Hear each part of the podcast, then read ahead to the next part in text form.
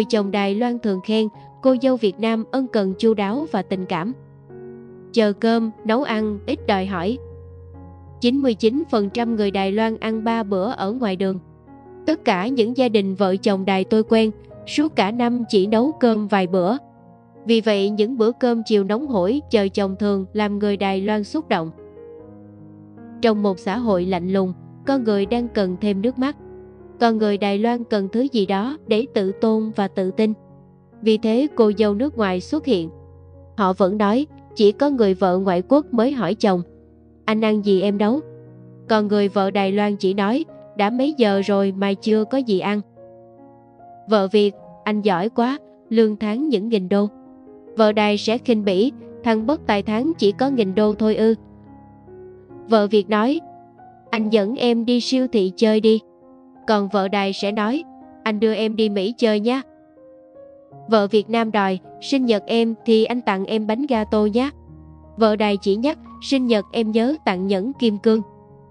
Anh mua cho em cái xác này nhé. Ý vợ Việt chỉ cái ví ở chợ đêm giá chỉ trăm tệ, còn bà vợ Đài hẳn đang nói về cái túi LV giá khoảng gần nghìn đô. Nếu cái xác thay bằng cái xe, tức là xe đạp, vợ Việt, ô tô đời mới, vợ Đài. Và cuối cùng, người vợ Việt trước khi làm gì cũng hỏi ý kiến chồng, còn người vợ Đài sẽ khinh khỉnh, tôi làm gì cũng phải báo cáo với anh sao. Nhưng giờ đây chồng tôi không cần tới sự nhu mì, ân cần, chung thủy của tôi, càng không cần tới tuổi trẻ nhan sắc hay học vấn của tôi nữa. Tháng không cần tôi hy sinh, tôi chờ cơm, tôi cần kiệm nữa. Những ngày buồn bã, tôi thường vác cái bụng bầu đi bộ ra công viên trước nhà ngồi. Tôi nhìn những chiếc máy bay trôi qua trên trời xanh. Tôi không hiểu sao trời xanh ở Đài Trung xanh và cao tới như thế, thâm thẳm phẳng lặng. Trên toàn đảo Đài, đi từ Nam lên Bắc, chỉ có Đài Trung khí hậu tuyệt vời nhất. Ít mưa bão, nắng nhẹ trời xanh, ngày đẹp trời quanh năm. Mùa đông, ngay cả những ngày rất lạnh như thế này, trời cũng vẫn trong veo, nắng đẹp. Không khí ấy thật tha thiết, nếu có một cuộc sống lứa đôi đầm ấm, không lo âu ngày mai. Tôi nhìn những chiếc máy bay đang bay qua trên không trung. Tôi không biết chúng có bay về Việt Nam không. Nước mắt tôi rưng rưng khi nghĩ về điều đó. Trước đây tôi vẫn nghĩ mình hiểu biết, chủ động đời sống, biết ăn ở, mình sẽ phải hạnh phúc hơn rất nhiều cô dâu Việt Nam khác nếu sang Đài Loan. Đó là những ý nghĩ rất ngây thơ của những người Việt thuần chất. Khi bản chất của cuộc hôn nhân chỉ là người ta tìm kiếm những thứ người ta cần. Tình yêu, chức phận và nghĩa người chỉ là những giá trị phụ gia không đáng giá. Có lúc tôi nghĩ hay là mình nghe lời chồng bỏ đứa bé đi. Muốn hạnh phúc thì đành phải bỏ lại mọi giá trị cá nhân, những quan điểm riêng mình mà học lấy cách cư xử như một cô dâu mù chữ và cam chịu. Chỉ có cách thỏa hiệp đó mới mang lại an toàn cho tôi.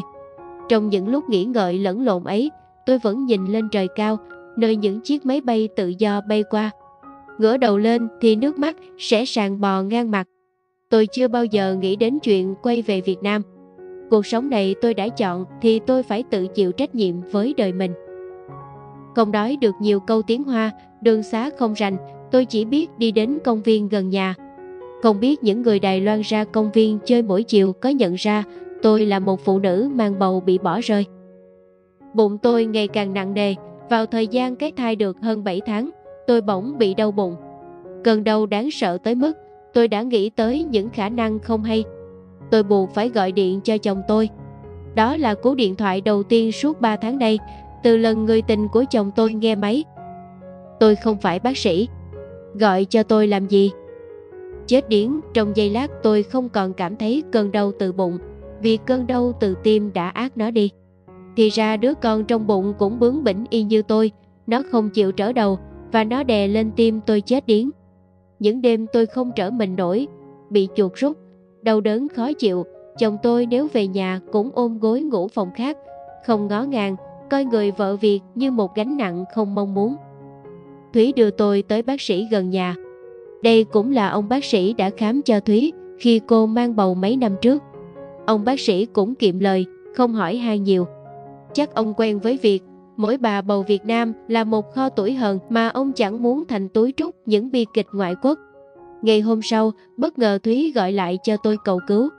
Ngọc qua đây giúp tao chở con đi bệnh viện, chồng tao đánh nó rơi từ trên lầu xuống. Trời tôi tự tiện đến nhà Thúy, chắc chồng nó lại đánh nó rơi từ trên lầu xuống như con nó thôi. Nhưng tôi vẫn phải đi. Lúc đi bộ xuống cầu thang, tôi gặp Tháng đi lên. Tự dưng buổi chiều rảnh rỗi ông về nhà. Tháng giữ tôi lại, kêu lên nhà. Trong lúc cấp bách tôi vội vã. Cho em đi một chút, bạn em cần em giúp. Chồng nó đánh con nó bị thương. Đã bảo chuyện riêng nhà người ta không ai có quyền xía vào. Em xin anh, cho em đi, bạn em cần em giúp. Cô ấy là cô dâu Việt Nam. Em chỉ đi với nó đến bệnh viện rồi em về ngay. Mày không nghe lời tao thì mày đi luôn đi, đừng về nữa. Trời rét buốt 5 độ, đã gần Tết âm lịch. Tôi xốc mũ áo lông lên vượt qua ngã tư, đi tắt ngang qua công viên tới nhà Thúy. Thúy đã kêu taxi ôm con vào viện, tôi đứng ở tầng 1, không dám gọi chuông cửa nhà Thúy. Tôi co tay che cái thai trong bụng, như muốn che chở con mình. Nấn ná một lúc, gọi điện cho Thúy hỏi thăm tình hình trong bệnh viện rồi tôi về. Thương nhau thì ít gặp nhau, tránh cớ cho chồng Thúy vũ phu. Khi tôi quay về, tôi thấy quần áo, vali, đồ đạc của tôi bị vứt tung tóe ngoài đường. Tôi bấm chuông cửa, tháng không cho tôi vào nhà nữa. Trời ơi! Tôi đứng trước cái bảng chuông treo trên cửa sắt của khu chung cư khóc ngất. Khóc cho tới khi đêm tối. Những người Đài Loan trong khu chung cư tan sở về, tò mò nhìn tôi. Có người ái ngại hỏi han, có người kêu chồng tôi xuống giải quyết. Nói, không sống với nhau nữa thì viết đơn ly dị đi. Chồng tôi giận dữ nói với họ từng tràng tiếng đài mà tôi không hiểu, sau đó bỏ tôi lên lầu. Tuy nhiên ông không đóng cửa, tôi đi theo. Những người Đài Loan tốt bụng gom quần áo của tôi mang lên cửa nhà trả lại. Họ nói, tôi nên nghỉ ngơi giữ sức khỏe cho em bé, đừng gây sự với chồng nữa. Nếu biết tôi cưỡng ý chồng, cố đi giúp bạn, chắc họ sẽ khuyên nhủ thêm nhiều nữa. Họ sẽ không thể hiểu những người phụ nữ Việt Nam như tôi đang nghĩ gì. Những người vẫn mang tâm thế người Việt ra nước ngoài, nên bỡ ngỡ với xã hội hiện đại đầy quy tắc này. Trong đêm 30 Tết, pháo hoa nở khắp nơi trên đảo Đài Loan. Những người qua đường sung sướng dìu nhau đi ăn, đi tới sân vận động Đài Trung dự lễ hội tất niên. Các kênh truyền hình Đài Loan liên tục đưa những hình ảnh trực tiếp của pháo hoa trên toàn đảo, các show ca nhạc hoành tráng và rực rỡ. Những âm thanh ấy vang vọng qua cả những cửa sổ chung cư xuống phía công viên. Tôi ngồi một mình trong công viên lạnh giá, lòng trống rỗng không nghĩ ngợi gì. Tôi chờ An Kỳ ra khỏi nhà tôi. Tôi chờ tới 5 giờ sáng.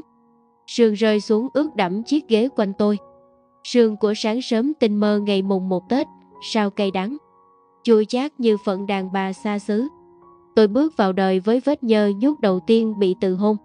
Tôi càng không thể mang bụng bầu quay lại Việt Nam chỉ sau mấy tháng lấy chồng.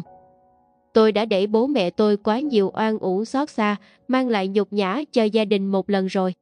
Lý trí và tình cảm, sự tự trọng đã dồn tôi tới bước đường cùng. Tôi buộc phải chấp nhận. Tôi ngồi chờ người tình của chồng tôi bước ra khỏi cuộc đời tôi. Tháng thứ 8 trôi qua trong bất an. Tháng thứ 9, tôi đã có thói quen tính thời gian bằng tuổi con tôi. Con tôi 9 tháng, nó sắp chào đời. Tôi đã quen nhiều cô dâu Việt Nam hơn, những buổi đi ra ngoài cùng Thúy, chúng tôi không đánh bạc, chỉ ngồi ăn những món Việt Nam ở những quán nhỏ của cô dâu. Tôi thích món trứng vịt lộn mà chồng tôi ghê sợ. Giờ đây tôi mới thấy những cô dâu đồng hương mới tình cảm làm sao. Các cô cho con tôi quần áo tả lót, những bột bỉm chưa dùng hết, bình sữa, sữa bột, những thứ lạc vặt thừa thải sau khi con cái họ đã lớn hơn. Ở Việt Nam tôi vẫn coi rẻ những cô gái quê lên thành phố túm tụm ở công viên chờ người xem mặt. Đi qua các đám cưới tập thể ở đầm sen của những đôi chồng đài vợ Việt vẫn cảm thấy xốn sang thương hại và bất nhẫn. Giờ họ lại xốn sang thương hại và bất nhẫn thay cho tôi. Tôi thấy có những ông chồng Đài Loan dù kinh sợ trứng vịt lộn như sợ xác chết, nhưng vẫn đến mua chục trứng về cho vợ ăn, còn mua thêm mớ rau răm, thứ rau ngay cả nhiều người Đài Loan cũng không biết tên nó là loại rau gì. Giờ đây tôi đã biết hạnh phúc là cảm giác thế nào, và cay đắng là thế nào khi ngắm nhìn hạnh phúc của người khác. Những thứ nhỏ nhoi mà vợ với chồng chia sẻ trong cuộc sống. Câu cửa miệng mà cô dâu Việt Nam khi mới gặp nhau làm quen sẽ là mỗi tháng chồng cho bao nhiêu tiền gửi về Việt Nam. Tiền nhiều tức là chồng yêu. Các ông chồng lấy vợ Việt khi mới gặp nhau làm quen thì lại hỏi quê vợ ở tỉnh nào. Chúng ta có đồng hương vợ với nhau không? Nếu có tay bắt mặt mừng. Có một buổi, ông taxi gần khu đại nhã thỉnh thoảng chở tôi và Thúy đi đã hỏi tôi, trong một ngày mưa, tôi đi một mình đến quán ăn Việt Nam. Chồng cô đâu? Sao chồng cô không chở cô bao giờ? Tôi nói, chồng tôi có bồ. Và chồng tôi không yêu tôi nữa. Vậy cô định thế nào? Tôi nhìn những gạt nước mỏng manh lướt qua cửa kính trước mũi xe, trầm ngâm. Để con xong tôi sẽ đi làm nuôi con tôi. Vợ tôi để xong đi làm rồi đi mất hẳn. Tôi nhìn ông lái xe. Vợ tôi cũng người Việt Nam, quê Cần Thơ. Tôi nói, chắc cô ta cũng có nỗi khổ riêng. Người phụ nữ Việt Nam có thể bỏ chồng chứ không thể nào bỏ con. Ông lái xe dừng xe trước đèn đỏ, xi nhan chớp chớp ánh lên trong làng mưa rét. Rẽ phải đã tới quán ăn, tôi xuống xe, không thể nói tiếp câu chuyện gian dở. Tôi vừa bước chân vào quán bỗng dưng thấy đau bụng quá, chợt nghĩ nếu trở dạ bây giờ thì biết xoay sở thế nào. Thấy mặt tôi tái đi đứng tựa cánh cửa kính, chống hai cánh không cho nó khép lại, mọi người trong quán đều quay ra nhìn tôi. Lạy trời lạy Phật, xin cho hai mẹ con con được mẹ tròn con vuông. Con xin ăn chay hai tháng để tạ ơn trời Phật. Tôi lẩm bẩm và trong cơn đau cố gắng cầu xin thêm lần nữa bằng tiếng Hoa. Tôi không biết trời Phật ở đây có biết tiếng Việt không, có nghe thấu lời tôi cầu xin hay không. Nên tôi cố gắng niệm thêm một lần bằng tiếng Hoa bập bẹ những cầu xin thê thảm ấy. Chủ quán tên Huệ dặn chồng ở lại, rồi dìu tôi ra ngoài vẫy taxi. Vừa may, ông taxi ban đẩy vừa quay đầu định qua ngã tư ngay trước cửa. Chiếc xe vàng lộn ngay sang phía đường ngược chiều, rồi phóng như bay tới bệnh viện Dung Tổng. Thật may mắn, chồng tôi vẫn mua bảo hiểm y tế và bảo hiểm xã hội cho tôi ngay từ ngày đầu tôi bước chân sang Đài Loan. Vì thế, lúc lâm bồn, tôi vẫn được hưởng những chăm sóc tốt nhất của bệnh viện và bác sĩ. Tôi phải mổ vì thai ngôi ngược. Cũng vì mổ, suốt một tháng tôi không có sữa cho con. Tôi sụt 17 kg, da bọc xương. Tôi không sao nuốt nổi những món ăn dành cho sản phụ của Đài Loan. Món nào cũng có rượu, có gừng, có thuốc bắc, có thịt đầy, bóng mỡ, rau hầm nát nhoét và cơm đếp đen sì, rút thịt trộn đường. Những sản phụ Đài Loan rời bệnh viện được đưa tới một nhà chăm sóc y tế tư nhân đặc biệt. Những món ăn cho mẹ mới sinh bé được kê tỉ mỉ với một bản dinh dưỡng khoa học và họ quen với khẩu vị dân gian với những món nồng mùi thuốc bắc của Đài Loan. Còn tôi, tôi khốn khổ xoay sở với bản thân mình và đứa bé. Còn tôi da nhăn, khóc to và tráng rộng. Tôi lo lắng ngắm con ngủ, cố tìm kiếm trên gương mặt nó có dấu hiệu ngủ quan dị tướng như cha nó không. Tháng chỉ nhìn mặt con một lần. Lần thứ hai là sau đó hai tuần. Tôi chỉ vào buồn tắm để tắm gội một lúc, thế mà quay ra đã không thấy con trai tôi đâu. Tháng cũng đi mất. Tôi gào lên, tôi gọi điện cho chồng, nhưng chồng tôi không nghe máy. Tôi gọi cảnh sát, chỉ 10 phút sau cảnh sát Đài Loan đập cửa vào đầy nhà tôi. Họ cho rằng chắc chồng tôi đã bế con đi. Buổi tối tháng mới về đến nhà. Chồng tôi cho biết đã lái xe một mạch lên Đài Bắc, mang thằng con lai đỏ hỏn cho một gia đình người bạn quen biết. Con tôi đâu? Tôi chỉ còn biết khóc thảm thiết. Cảnh sát quay trở lại, yêu cầu chồng tôi ký vào bản tường trình và cam đoan mang con trả lại cho tôi. Chồng tôi sợ bị kiện, đành ký giấy và cam đoan mang con quay lại trong vòng 24 tiếng. Quay lại tôi, chồng tôi nói, đem cho nó đi, người ta sẽ cho một số tiền lớn. Ông không cần nó, nhưng nó là con tôi. Sao ông không mang cho con của bà vợ cũ, bà ấy có những ba đứa. Còn tôi chỉ có một đứa đầu lòng. Nếu mày không cần tiền thật, thì tự nuôi con đi, tao sẽ không cho bất kỳ một đài tệ nào dáng hình cao nghèo dị tướng của tháng phản chiếu cả bóng dáng tâm hồn quái dị của ông ta. Không hiểu bằng cách gì, sáng sau tháng đã mang con trả lại cho tôi ngay. Ông đi khỏi nhà, đi khỏi hẳn cuộc hôn nhân, không còn gì giữa chúng tôi nữa, ngoài một cái nợ đời lỡ ràng lên nhau. Con tôi thiếu sữa, hai ngày xa mẹ, nó sụt mất 200 gram. Tôi còn chưa kịp đặt tên cho con. Tôi đành ôm con về Việt Nam gửi mẹ tôi nuôi, không dám ở lại lâu sợ sẽ đứt ruột vì con. Tôi quay trở lại Đài Loan ngay trên chuyến bay hai hôm sau. Hành lý chất chặt mì tôm, tôi chuẩn bị cho một hành trình mới trong đời. Hai ông bà già nuôi đứa cháu ngoại, bố mẹ còn sống đó, chưa mồ côi mà chắc đã như mồ côi. Tôi chỉ có một ý nghĩ, quay về Đài Loan đi làm kiếm tiền nuôi con. Bù đắp cho con tôi, sau khi gây dựng một cuộc sống vững vàng, sẽ lại đón con tôi sang. Tôi không ấu trĩ tới mức nghĩ xuất giá phải tòng phu, tôi cũng không còn gì ràng buộc với tháng nữa, ngoài hồ sơ kết hôn được thẩm định và thẻ cư trú. Tôi càng không tham cuộc sống sung túc của xã hội Đài Loan hay cái xác nhà của tháng. Tôi cắn răng quay lại Đài Loan vì con tôi. Trong gần một năm ở Đài Loan, tôi đã hiểu cuộc sống của một đứa trẻ ở đây sẽ tốt hơn ở Việt Nam rất nhiều. Không khí trong, giáo dục cao cấp, điều kiện sống thuận lợi, đầu óc con người cởi mở ít mặc cảm, không ai dè biểu người ly hôn, không ai nhạo bán đứa trẻ không bố hoặc không mẹ. Và điều quan trọng nhất là bảo hiểm y tế với chế độ điều trị, thuốc thang tốt nhất đảm bảo cho tôi yên lòng về con. Những người mẹ quê mùa có thể nghĩ chỉ cần con bú mẹ, mẹ chăm ẩm bế mớm là đủ để con lớn. Những người như tôi có hiểu biết, có học thức, từng trải cuộc sống cả ở trong và ngoài Việt Nam rồi thì hơn ai khác đều hiểu sâu sắc rằng để con khôn lớn cần bao nhiêu thứ khác ngoài dòng sữa mẹ. Còn tôi cần một trường học tốt, một cô giáo không kỳ thị, một bác sĩ giỏi, một đơn thuốc có lương tâm không bị bóp méo bởi hoa hồng của hãng dược, những món ăn không bị trộn thuốc sâu hay chất môn bảo quản, một con đường cho con đi học bớt bụi bặm khói xe ô nhiễm và không bị rải đinh lỡ trớn lao một cú bể sọ não. Và hơn tất cả là một cuộc sống không ai có quyền xúc phạm dè biểu nó, cười nó không cha. Con trai tôi cần công viên không có rào ngăn và ống kim tiêm chích ma túy để chạy nhảy, cần một bể bơi gần nhà để học vẫy vùng.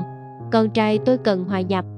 Ở Việt Nam nó mãi mãi không bao giờ được coi là người Việt, ít nhất trong tâm trí và cư xử của những người chung quanh. Mà muốn nuôi con một mình ở Đài Loan, tôi buộc phải có việc, có thu nhập, rồi mới có thể dọn ra khỏi nhà tháng. Tôi hy vọng chỉ một năm thôi, tôi sẽ thuê nhà, ở riêng đón con về, nuôi con, cho con một cuộc sống tuy đạm bạc nhưng yêu thương nhất. Để nó không phát hiện ra thân phận con lai trớ trêu sinh ra không tình yêu, mà nếu ở Việt Nam, nếu cả tôi và nó ở Việt Nam, trước những thị phi dèm pha, rồi cũng sẽ có ngày quá sức chịu đựng mà mẹ ôm con chết. Tôi thấy tôi đã cứng rắn hơn, nhẫn tâm hơn, kiên cường hơn.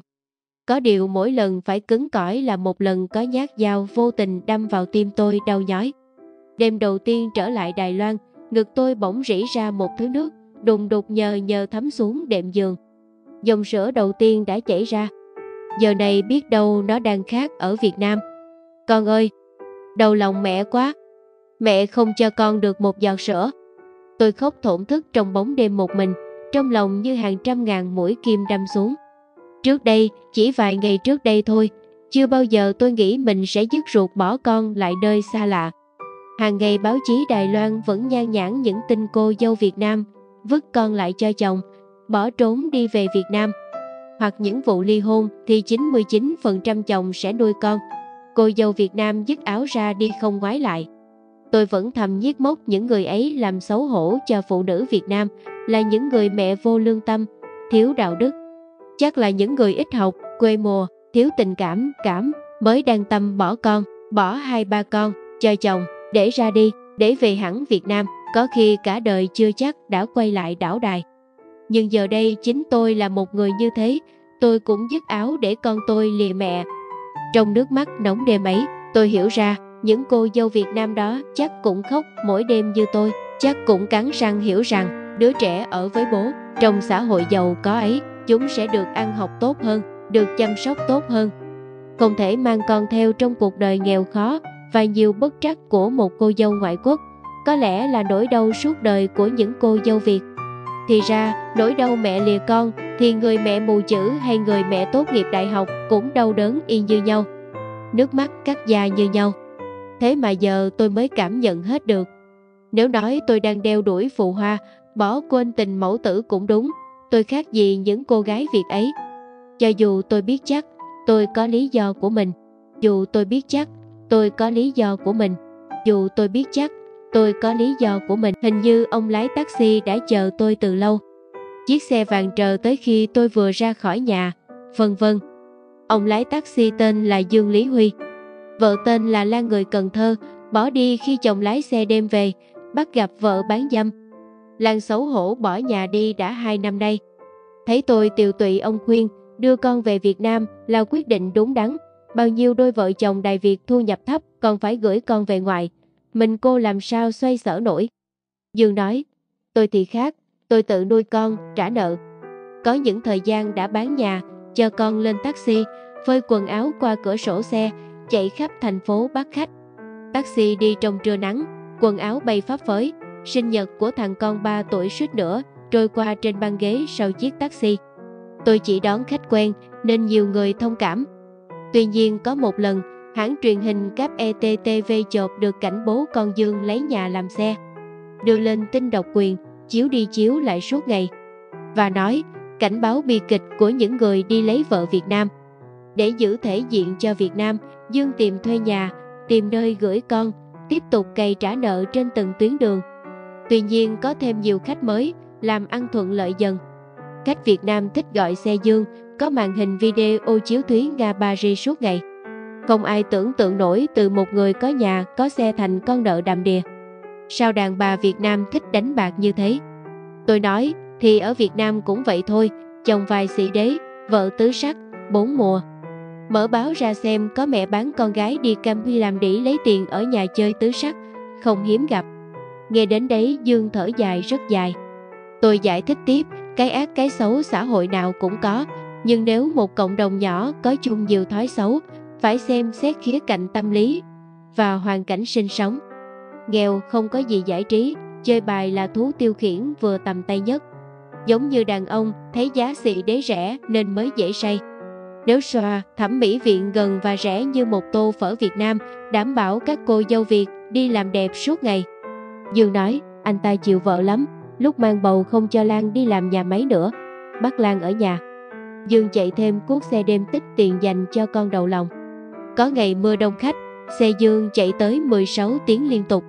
Tiền mặt cứ có đủ 2.000 tệ, Dương đổi ra tiền chẳng, tới máy máy rút tiền tự động nào gần nhất nạp vào tài khoản. Kỳ cóp như hội sắp đi Việt Nam cưới vợ. Lan gần sanh, chiều đi làm về Dương để ý thấy sổ số cào xé trắng sân. Lan chỉ bảo buồn buồn cào chơi, có hôm khoe trúng mấy trăm tệ. Sổ số không cào nữa thì đi quán ăn Việt Nam tiêu khiển. Con trai chào đời vài tháng sau, Dương mới phát hiện trác của tòa án đòi hoàn nợ cho ngân hàng. Thì ra ham hố, Lan rút sạch tiền tiết kiệm, vay thêm ngân hàng khoảng hơn 100.000 đô la. Tất cả trút hết vào cờ bạc. Mỗi tháng phiếu đòi nợ và báo lãi của ngân hàng, Lan giấu chồng xé hết phi tan. Lan khóc bù lu bù loa rồi mang con về Việt Nam.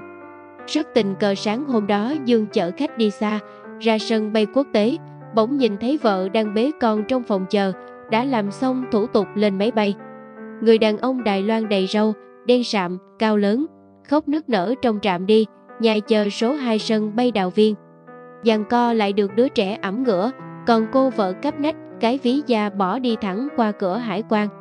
Dương Lý Huy nói, tôi chở cô tới xin việc ở nhà máy đóng gói trứng gà, chỗ ngày xưa vợ tôi làm việc.